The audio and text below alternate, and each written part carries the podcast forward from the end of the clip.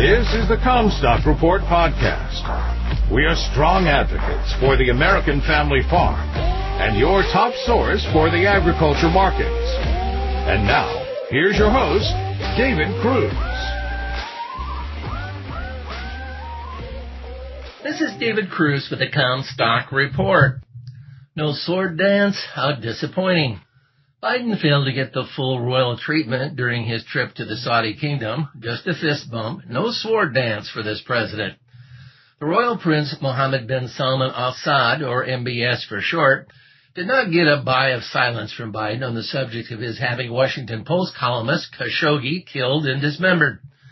Biden said publicly that MBS ordered the hit, confirmed by our intelligence services.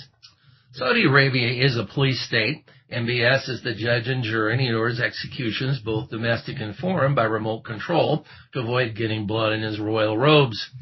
We supply his military because they provide order for the oil to flow for the Mideast and to maintain the region's geopolitical balance.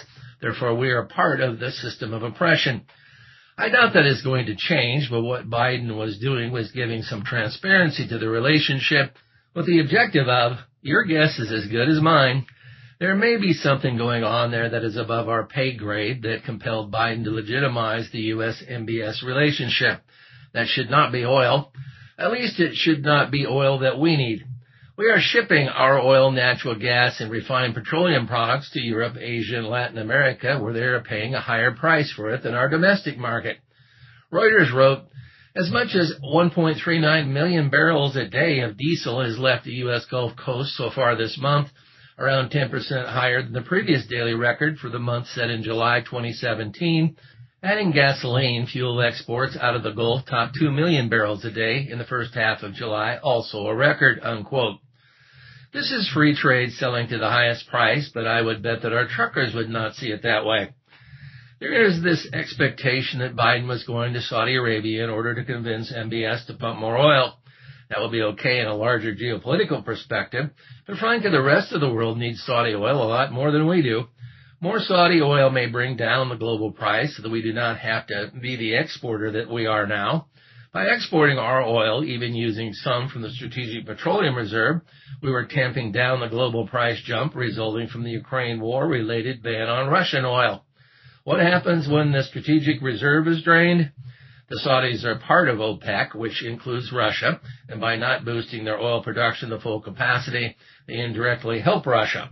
If there were more countries needing to beg the Saudis for more oil, we would not be at the top of that list. China, Germany, and Japan would. We are oil independent enough to contribute to the global oil supply as well as the demand side. In 2021, Germany imported 12.5% of its oil from us, as in United States. The Saudis sell their oil and hold most of their assets in US dollars, which has been fortuitous for them. This goes back to an agreement in 1945 where they created what they call a petrodollar to value oil. The purchasing power of a petrodollar relies on the value of the US dollar. The U.S. dollar has gone up 10% this year, so their oil and asset values track accordingly relative to global wealth.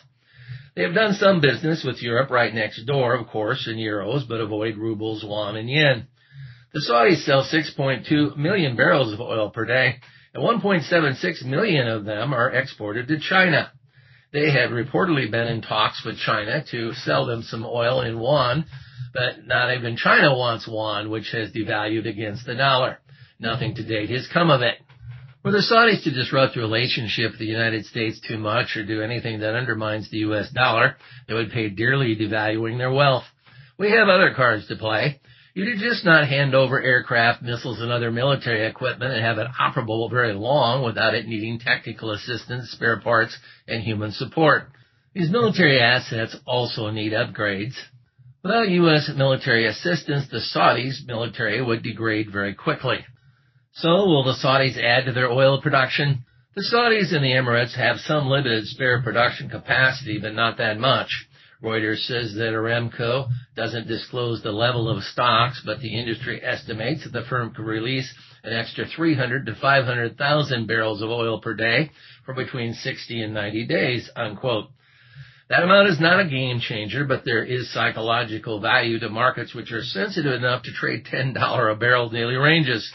Crude oil did fall back to our standing price target last week. The next OPEC meeting is August 3rd.